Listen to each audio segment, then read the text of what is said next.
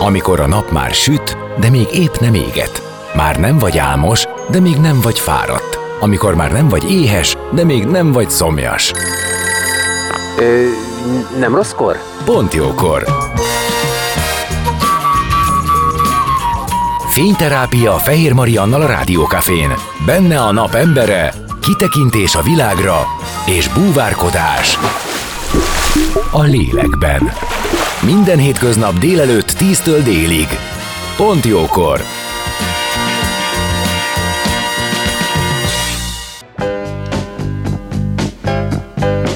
A napembere. Most jöjjön valaki, aki tényleg valaki.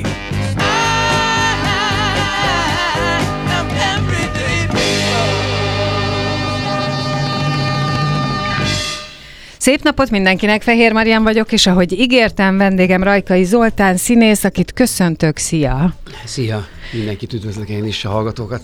Csodálatos délelőtt ez. Fagyitortát majd szolgatunk.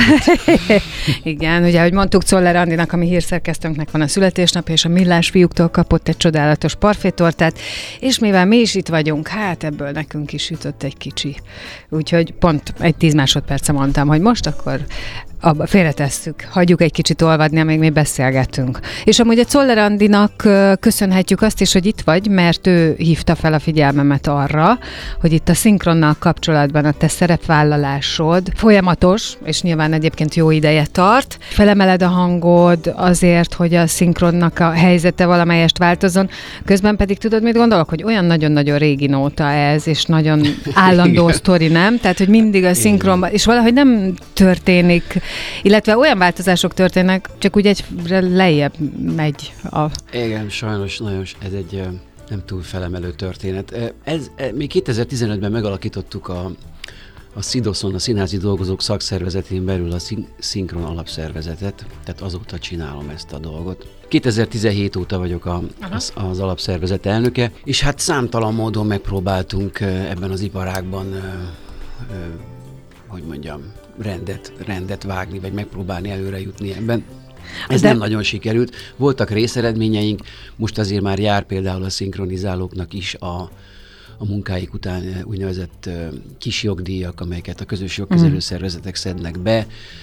De hát kicsit léptünk előre abban, hogy a szerződések viszonylag stabilak, tehát már van szerződés, amit, amit azért úgy oda tesznek az emberek elé, de még mindig, mindig a bérek jelentősen le vannak maradva úgy a közép-európai átlaghoz képest is, és, és hát nagyon sok szabályozatlanság és, és hát ilyen hátratétel éri ezt az egész iparágat.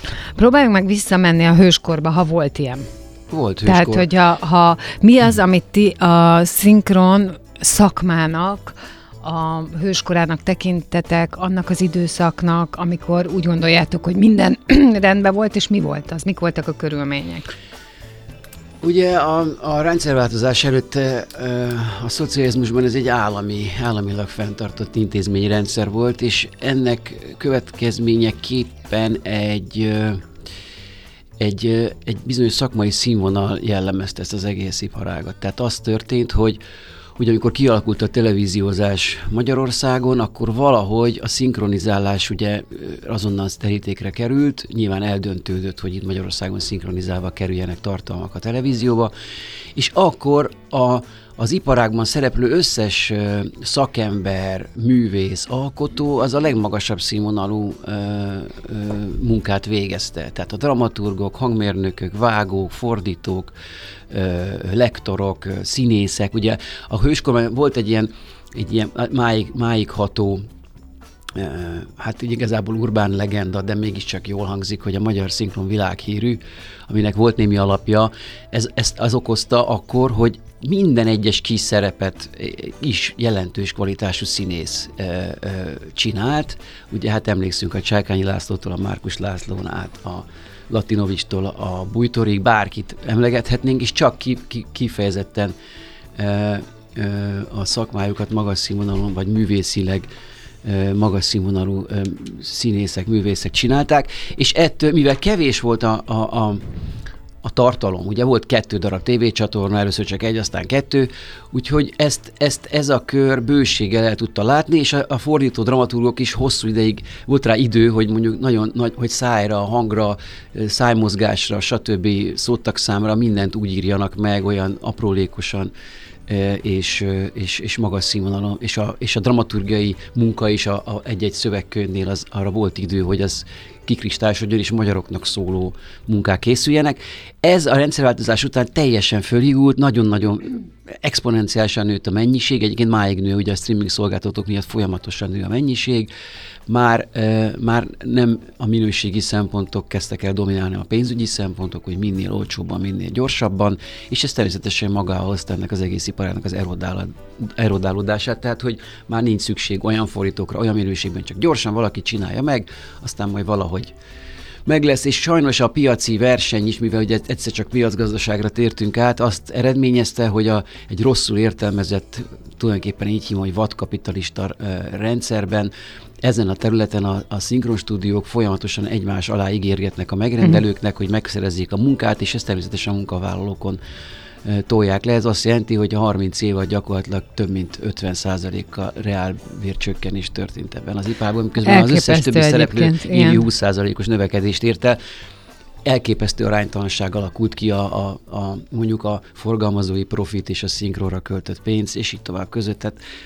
nagyon nehéz ebbe beleszólni, ehhez tulajdonképpen kellene törvényalkotási segítség, kellene valamilyen ö, ö, olyan kulturpolitikai döntés, hogy a szinkron az például kulturális érték, és akkor e köré lehetne törvényeket alkotni, ki kéne venni az előadóművészeket a, a vállalkozói szférából, ugye mindenki kényszervállalkozó, ez a versenytörvények miatt ugye nem lehet normálisan eh, mondjuk eh, szakszervezeti munkát sem végezni, vagy akár bértáblát megállapítani, vagy valamilyen szakmai minimumokat, mert a versenytörvények ezt tiltják. Tehát nagyon sok, sok uh, súly és probléma húz ezt az iparágat. Emlékszem egy olyan időszakra, amikor uh, olyan uh, színészek, akik jelentősek voltak a szinkron szakmába, adott esetben valakinek folyamatosan a hangja ismert és nagyon köthető, azt mondták, hogy oké, okay, akkor ők többet nem. És ez úgy tűnt, mint hogyha segítene, de nem segített. Persze, sőt, nem. sőt, annyira nem segített, hogy inkább, tehát az van, hogy azon a helyzeten még silányított, mert ami most valahogy jellemző a világra, hogy hát nem baj, akkor majd pótoljuk valahogy valamivel. Igen, elsősorban a pénzügyi kérdések kerültek előtérbe, és a szakmaiak hát, hát teljes mértékben Igen, tehát, tehát nem jött be az, a, az a, a gondolat, hogy mi van, hogyha nem lesz olyan a minőség. Semmi. Nem számít. Az a helyzet, hogy, hogy, hogy azért szomorú ez, mert maguk az hát iparágban szereplők, szomorú, tehát igen. a szinkron stúdiók jelentős része sem tartja fontosnak a szakmai kérdéseket. Ez alatt azt értem, hogy milyen technikai, milyen minőségi, milyen idő feltételek kellenének a, ki, a minőségi szinkronhoz. Akarnának ők minőségi szinkron, de a piaci versenyben mindent felülír az, hogy vagy lesz munkám és szerzek pénzt, és megmarad-e az a profitom, vagy nem. Nem, az, nem is arról szól, az a legszomorúbb, nem arról szól, hogy itt a szinkron stúdiók meggazdagodnának ebből is a színészek, meg az alkotók, meg a szakemberek nem, hanem egyszerűen siralmasan áraszták be magukat. Tehát van egy, ugyanazért, ugyan, ez szinkron ez egy globális uh, uh, iparág, mindenhol, ahol szinkronizálnak, minden országban nagyjából ugyanazok a körülmények. Ugyanolyan szoftverrel, ugyanolyan technikai felszereléssel, ugyanolyan stúdiókban ugyanazt a filmet szinkronizálják le, ugyan, ugyan, mondjuk egy, ha mondjuk egy amerikai filmről van szó, akkor nyilván uh, minden országban megkeresik azokat a karaktereket, akik ahhoz a szerephez illenek. Tehát minden ugyanúgy történik, és mégis 28-szoros eltérések vannak árakban. Tehát, hogyha egy forgalmazó az egyik országban, amit adott esetben mondjuk ugyanakkor, mint Magyarország kifizeti a több tízszeresét ugyanarra a munkára, akkor Magyarországon miért nem? Hát azért nem, mert mi magunkat így árasztuk be.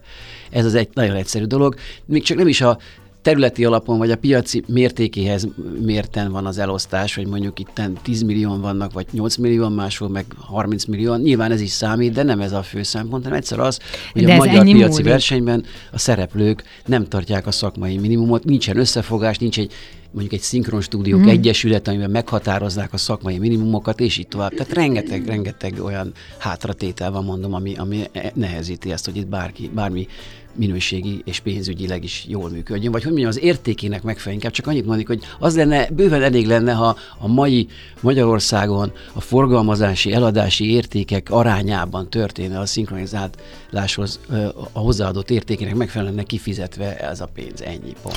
De ez ennyi múlik, hogy van egy, volt egy önmeghatározás, ami nem volt piacképes, ilyen értelemben mondjuk a többi a, körül, minket körülvevő országhoz képest, és ezen már nem lehet akkorát változtatni, vagy nem akarnak, vagy nem mernek? Ugye, ez, ez nagyon nehéz, mert itt, itt, itt mindenki egyesével szerződik. Ugye ez, a, tehát a, hát az, az alkotók, aha. tehát kiszolgáltatott helyzetben van, és erőfölényben van mindenki más, gyakorlatilag a munkavállalókkal szemben. Jelentős erőfölény van. Igen. A, a, az erőfölény ugye az, hogy fölhívja a színészt egy gyártásvezető, vagy a dramaturgot, vagy a fordítót, vagy fölhívja a, akár még egy rendezőt, vagy egy hangmérnököt is, hogy ez van, jössz-e, dolgozni ennyiért, és akkor azt mondod, hogy hát ennyiért nem szedni, köszi, és lerakják a telefont. És akkor a picit alkudozol, akkor még, tehát hogy mindenki e, egyesével kellene harcokat vívni, mert a, mert a, a kényszervállalkozói helyzet miatt egy szakszervezet nem tud odállni, és azt mondani, hogy tárgyalok a ti béretekről,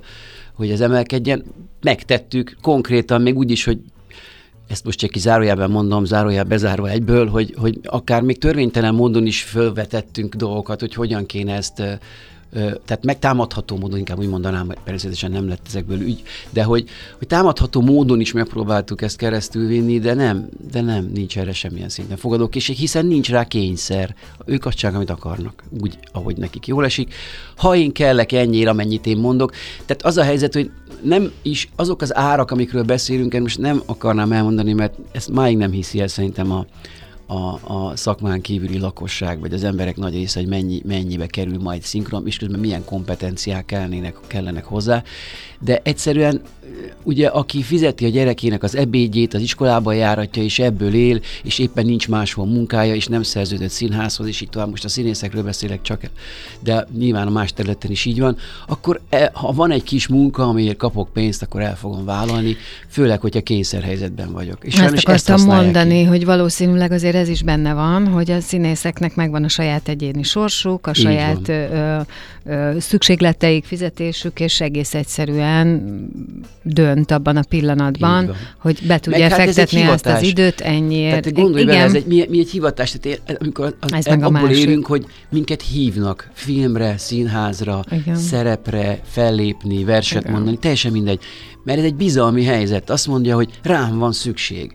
És tulajdonképpen a, a pénz mindig másodlagos egy színész számára valójában. Ö, igazából persze fontos, de amikor a szakmai dolgokról esik szó, akkor mindig ugyanaz van, hogy hogy persze, nagyon örömmel vállalom, hívnak, fölhívnak telefonon, mennék ide dolgozni, vagy egy darabra, egy filmre, és akkor utána jön az, hogy később, hogy na menj, és akkor mondják, hogy ennyi, és akkor az ember húzza a száját, de mégis az van benne, hogy de hát engem hívtak, én szeretném ezt megcsinálni. Ez hát meg szerep. így mozogsz, meg él a hangod igen, ott vagy. Tehát, és ez ezt is kihasználják természetesen, hogy hát, hát most én is, hála Istennek, sok jelentős színésznek vagyok a magyar hangja, és hát ez presztis kérdés is, hogy most kimegyek a Bradley Cooper-t szinkronizálni, vagy nem megyek ki ennyi. Akartam mondani, hogy Bradley. Bradley, igen. Például, vagy Mark Ruffalo, aki a kedvencem. Tehát, hogy, és akkor ugye Jaj, van egy piaci is. helyzet most, hogy mennyibe kerül, és akkor az ember próbálja a, ott a maximumot érvényesíteni, de hát ez a maximum is jócskán le van maradva attól, mint amennyinek a hozzáadott értékel. Nagyon furcsa helyzet lehet ez, hogy tudod, hogy egy kihasználtságba vagy, mégis mosolyogva igent mondasz, és úgy csinálod végig, hogy közben pedig kicsit, vagy a vége felé rossz a szádíze, de az, akitől te kapod tulajdonképpen a megbízást, és ezért a fizetést, tudod, hogy megteheti. Igen. Ez egy ilyen nagyon-nagyon furcsa ilyen savanyú helyzet. a szőlő helyzet, és sokszor sok-sok színész érzi, nagyon sok, egyre többet hallom kvalitásos színészektől, hogy ők már nem akarnak ki, nekik ez fárasztó. Ez nem kihívás, nem öröm, hanem, hanem tényleg Igen, csak, csak aztán utána megjön az, meg kényszer, tessék. Utána megjön az, hogy, hogy mennyire lesilányodott a magyar szinkron. Hát ez történik, sajnos. És ráadásul most mindjárt jön a mesterséges intelligencia, úgyhogy nagyon-nagyon sok területről. Úgy gondolom, hogy a szinkron területéről, mármint a film szinkron területéről egyre nem fogja kiszorítani a, a színészeket, de pont azokról a területekről, ahol eddig pénzt kereshettünk, mondjuk a reklám szakmában, ugye meghívtak minket egy tévéreklám hangalámondásra, vagy egy online reklám, vagy bármilyen helyen, vagy egy, egy cég eh, keres jó hangokat mondjuk egy, egy ilyen belső tutorial videóhoz, vagy bármihez, vagy egy, vagy egy használatutasítást fölmondani, azok ezekről a területekről mind ki fog szólítani minket a mesterséges intelligencia, ez száz százalék biztos vagyok. És mit gondolsz arról, hogy ahogy mondtam, uh, ugye így lesz az a mondás, hogy silányodik a, a szinkron, mert hogy lehet, hogy nem olyan jól képzett emberek, vagy lehet, hogy nem is olyan jó hangú emberek, de mégiscsak bekerülnek ebbe, és azért szereznek egy idő után rutin gyakorlatot, és egyébként nyilván ők elmennek a kevesebb pénzért, és az ő részükről, tehát az ő megélésük az meg az lesz, hogy miért bántanak engem, hiszen én legalább csinálom. Persze, ez most is így van. Persze. Tudom. Ez nagyon érzékeny is ez a helyzet, mert Igen. én megértem, mindenkit pontosan értem az ő élethelyzetét, és egyébként ez egy menő dolog. Tehát uh, szinkronizálni Igen. alapvetően úgy, úgy menő. Tehát, tehát meg szerintem én, én váltig állítom, hogy kulturális érték, ezzel nagyon sokan vitatkoznak, hogy nem az, de szerintem igenis az, főleg, hogyha a kezdetekre visszatekintünk, és azt nézzük, hogy milyen színvonalú munkát végeztek akkor az alkotók, szakemberek, ott is voltak persze rossz szinkronok, nem igaz, hogy minden jó volt, de, de mégiscsak volt a, a, a szakmai önbecsülés, a szakmához való, a különböző szakterületekhez való hozzáállás, az azról való gondolkodás, az sokkal magasabb színvonalon volt, mint, mint, mint ma. És, és akkor azt, azt lehetett mondani egy kulturális érték. Ez bizony, hát gondoljunk egy ilyen klasszikus, amit mindenki emleget mindig, hogy a Flintstone család, hogy a Rományi hogy írta meg annak a szövegét, hogy a magyar hangok sokkal jobbak voltak, meg a szöveg is, mint az eredeti. Tehát valamit tett hozzá. Nem arról van szó persze, hogy nekünk meg kell változtatni az eredeti a, a, a műalkotást, vagy az eredeti alkotást, most tök mindegy, hogy, hogy ez más legyen, de azért lehet bizonyos dolgokat ö, ö, kreatívan és nagy, és tulajdonképpen hozzáadott, művészileg is hozzáadott értékként kezelni, és szerintem ez lehetne egy kulturális terület, nincs védve, el fog tűnni. Majdnem biztos vagyok benne. Egyébként meg vannak Ez más szomorú. szempontok, ugye a nyelvtanulás, a globalizáció, amiben fontos, hogy mondjuk... De ugyanakkor Értem, meg erre van egy réteg, akinek mindig szüksége lesz erre. Most a esélyegyelőség nevében mondhatnám, hogy a, hogy a fogyatékkal élőknek mindig lesz szüksége szinkronra, vagy, a, vagy akkor akár az időseknek, akik már nem látnak, nem tudnak feliratokat olvasni. Nyilván a nyelvtanulás meg a nyelv, idegen nyelv értés, az egy más, más kérdés, hogy ki mit, hogy, de hát de szerintem ez vagy beáll egy ilyen, egy ilyen mellékiparágra, amiben már nem kvalitásos színészek, hanem kifejezetten erre a iparágra szakosodott szakemberek fogják végezni valahogy valami Nézd, a munkavégzés minősége is egészen más, hogyha jól tudom. Én ugye szoktam jönni egy nagy klasszikussal, a Belmondó, a Stankai ö, hangján szólalt meg. Egyébként nem tudom, hogy van-e valaki, aki el tudja képzelni, hogy nem azon a hangon hallja, akár a kellemes húsvétünnepeket, a profit, a bármit. De mm, hogy a régi képeken, meg felvételeken látszik, hogy ez egy közös közös munka volt, hogy akár hárman, egy jelenet három szereplője van ugyanannál a mikrofonnál, és hogy ők ezt élvezik, ebben, ebben, ebben egymásra figyelnek.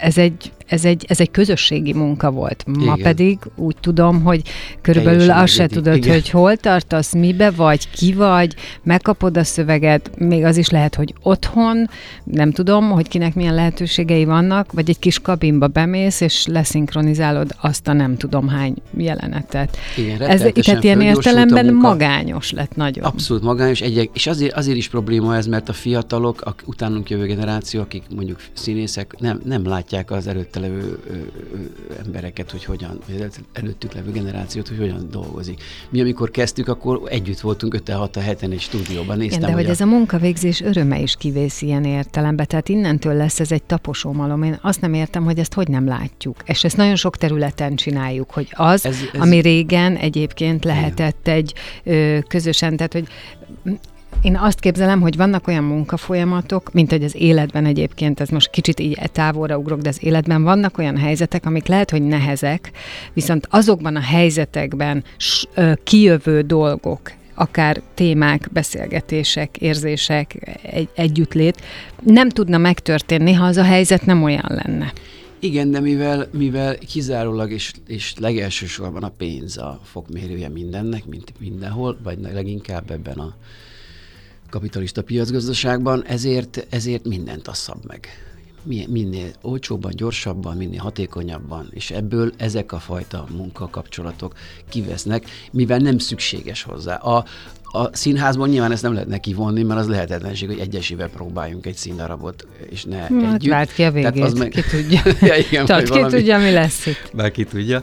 De, de, de itt nem szükséges, ezért, ezért minden, mint a, hát így a maga természeténél fogva oda redukálódik, de hát most már a szakemberek is, hát már nem, régen volt volt szinkronasszisztens, volt szinkronrendező, volt hangmérnök, és még a legrégebben még fűző gépész is volt, ezt most már hagyjuk, mert az most már nem kell természetesen, mert számítógépeken dolgozunk, de most már egyetlen ember ül a stúdióban, a másik oldalon nincs külön szakember, mert ugye ő elvégzi azt az egy munkát, egyesével fölveszi az összes szerepet az filmben, utána a hangmérnök valamikor éjszaka, vagy nem tudom, másik időben szépen megkeveri, mert már a rendező egyedül is föl tudja venni, mert a technika lehetővé teszi, és, és már minden ugye gépről megy, maguk a szövegkönyvek is gépről mennek, amit egyébként én pártolok, mert, mert jobb, ha nem dobunk ki több száz millió kiló fát, vagy papírt, pontosabban a fákat. Mm.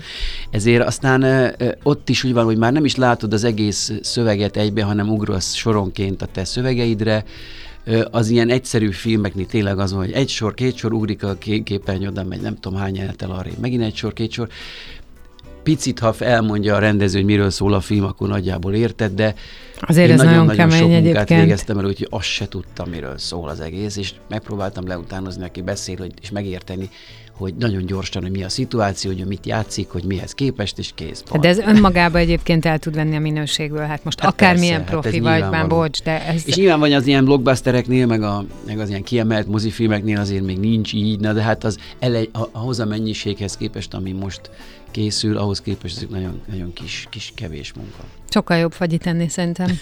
Együnk? Együnk. Zenélünk, és aztán jövünk vissza, és innen folytatjuk a beszélgetést vendégemmel, Rajkai Zoltánnal. Maradjatok ti is. A napembere. Most jöjjön valaki, aki tényleg valaki.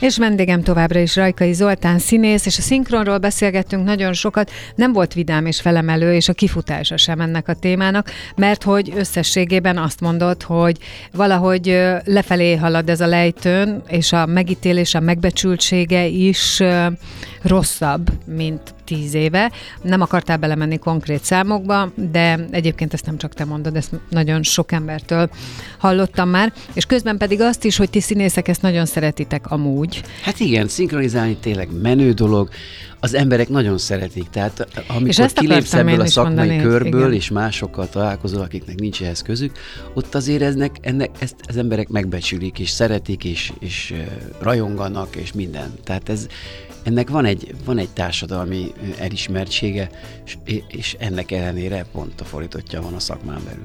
Abszolút van ez. Én, én például nagyon szeretem a szinkront. Ebbe is egyébként már vannak olyan hangok, akik azt mondják, hogy soha semmilyen körülmények között nem néznek szinkronizált filmet, csak is eredeti hangon, mert az úgy érdekes, az úgy jó. Valaki pedig azt mondja, hogy ő neki igenis kellenek azok a hangok, amiket ő ismer, szeret, mondjuk egy sorozatba ugye egy ponton túl ö, teljes mértékig teljes mértékig beazonosítod a, azt a hangot, és aztán bárhol meghallod. Hát igen, ez egy érzelmi kérdés igen, is, igen. Igen, igen, ez, ez lehet kapcsolódni. Így van. Én például így vagyok az orosz Hágával, hogy akárhányszor meghallom, akkor én tudom, hogy Angelina Jolie beszél. De hogy hát így sokan vagytok, ugye itt, itt ül velem szemben most Bradley, Bradley Bradley Cooper. Szóval, hogy ez, ez szerintem két tábor, nem is kell megítélni, kinek hogy kényelmes. Nekem ma már a technika lehetővé teszi azt, hogy, azt hogy, mindent hogy mindenki is. azt sem akar. És hát ez lenne, ezért, ne, nem, ezért kár, hogy nem védjük a szinkront, idézőjelbe törvényekkel, mert ugye ha az lenne, hogy olyan menő ország lennénk, ahol azt mondanák a törvények, hogy itt bizony lehet így is nézni, úgy is nézni, lehet audi, audio narrációval is nézni a filmeket, ugye a fogyatékkal élőknek, és szinkronizáltan is, de ahhoz védeni kell, de azt kell mondani, hogy kötelező mindegyik platform, tehát kötelezővé kell tenni a, a forgalmazóknak, hogy mindegyik platformot uh-huh. létrehozzák, és akkor védve lenne az iparág. De hát így, hogy nem, így szép lassan nyilván az ol, a drága és az olcsó kör, vagy a pénz dönt, hogy mi lesz. Azt mondd meg nekem, hogy ugye olyan sokan felszólaltok emellett, nagyon sokan jelzitek, hogy mik a problémák. Kb. mondtál most nem tudom hány lehetőséget, hogy mit kellene csinálni.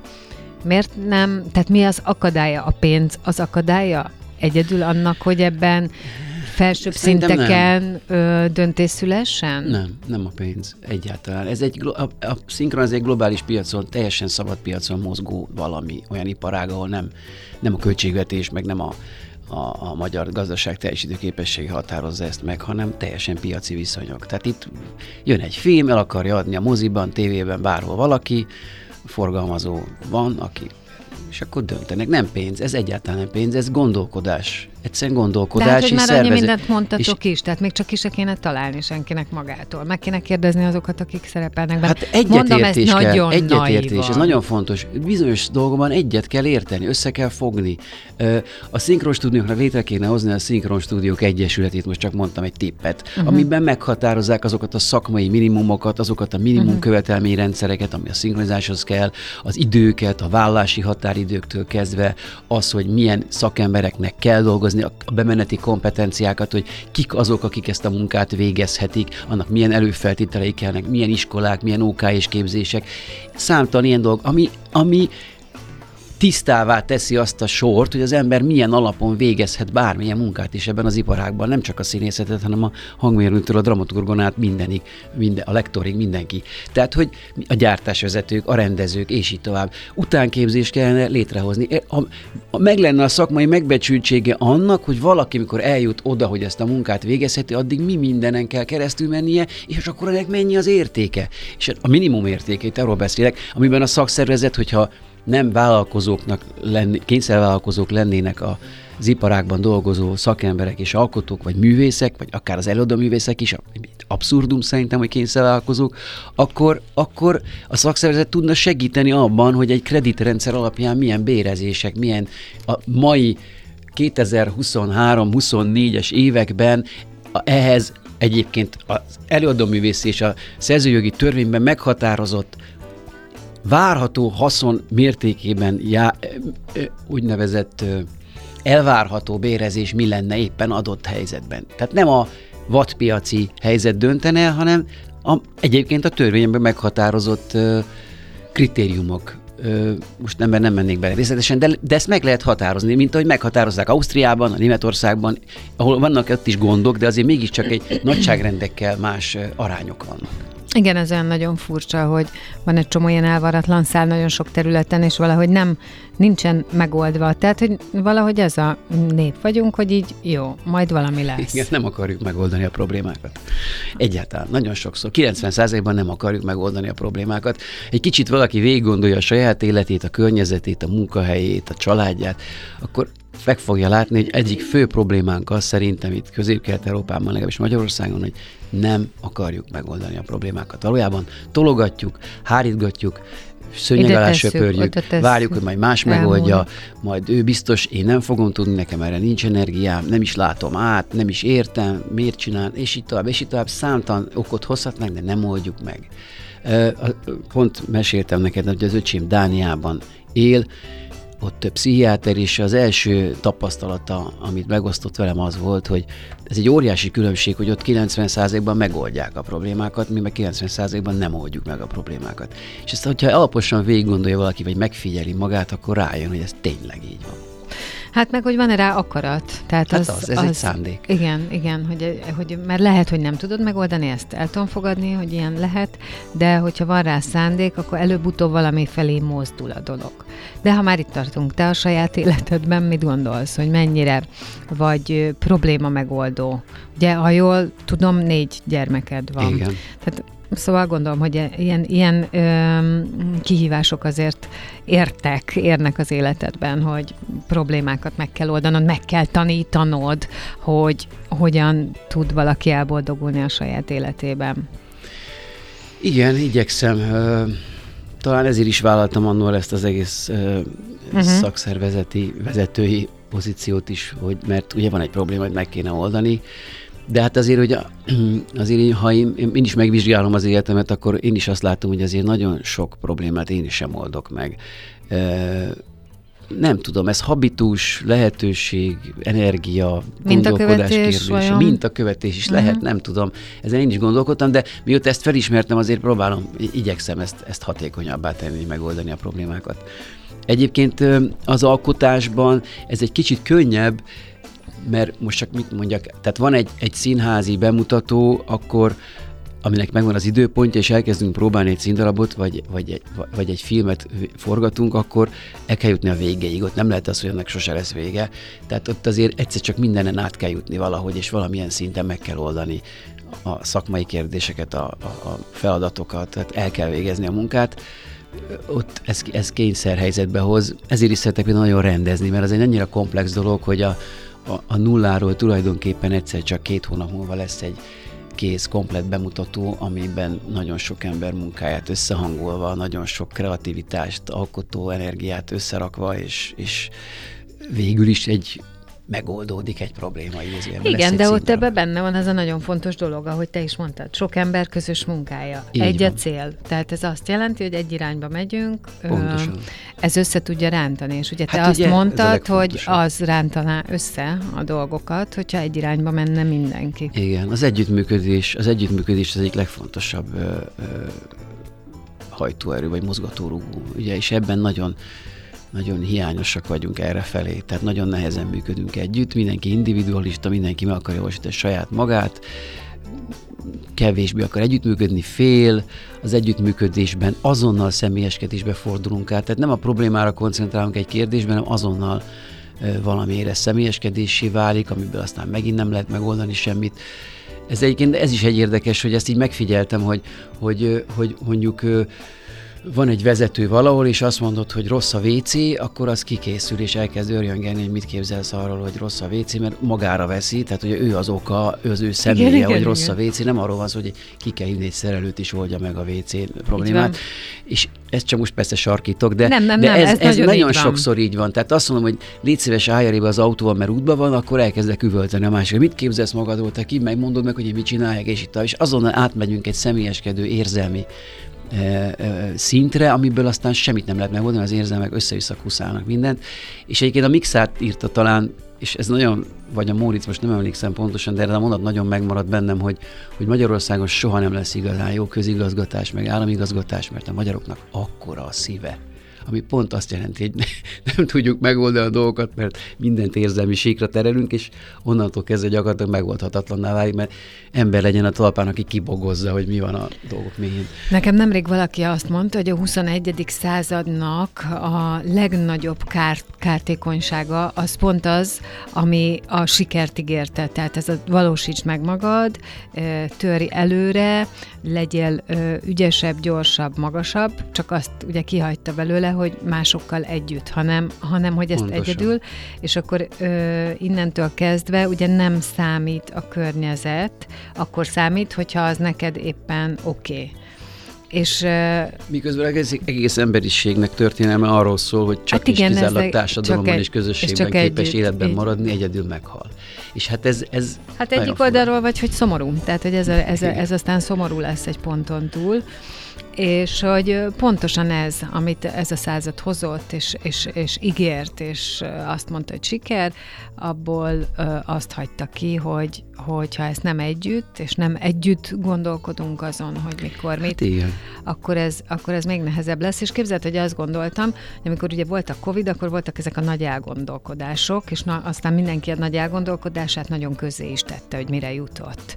És többen arra jutottak, hogy ajjajajajaj, hát nagyon, igen, igen, mi nagyon felgyorsultunk, most le kell nyugodni, és észre kell venni az értékeket, és akkor erre így volt egy ilyen nagy közös bólogatás, persze mindenki otthonról egyedül bólogatott, és aztán utána ez, ez a veszély elült, vagy megszoktuk, vagy lett neki egy, egy helye, és azóta olyan, mint hogyha így négyszeresére gyorsítottuk volna a dolgokat, mintha, mintha azt mondják, hogy jó, de lehet, hogy legközelebb is jön egy ilyen, akkor addig is csinálj, vagy nem tudom, de hogy... Igen, de sajnos a rendszer miatt van, nem a politikai rendszerre gondolok, hanem az, hogy mi, mi az emberiség, ugye a, a, a társadalom is arról szól, hogy rendszereket építgetünk. Tehát a biztonságunk és a túlélésünk érdekében különböző rendszereket hozunk létre.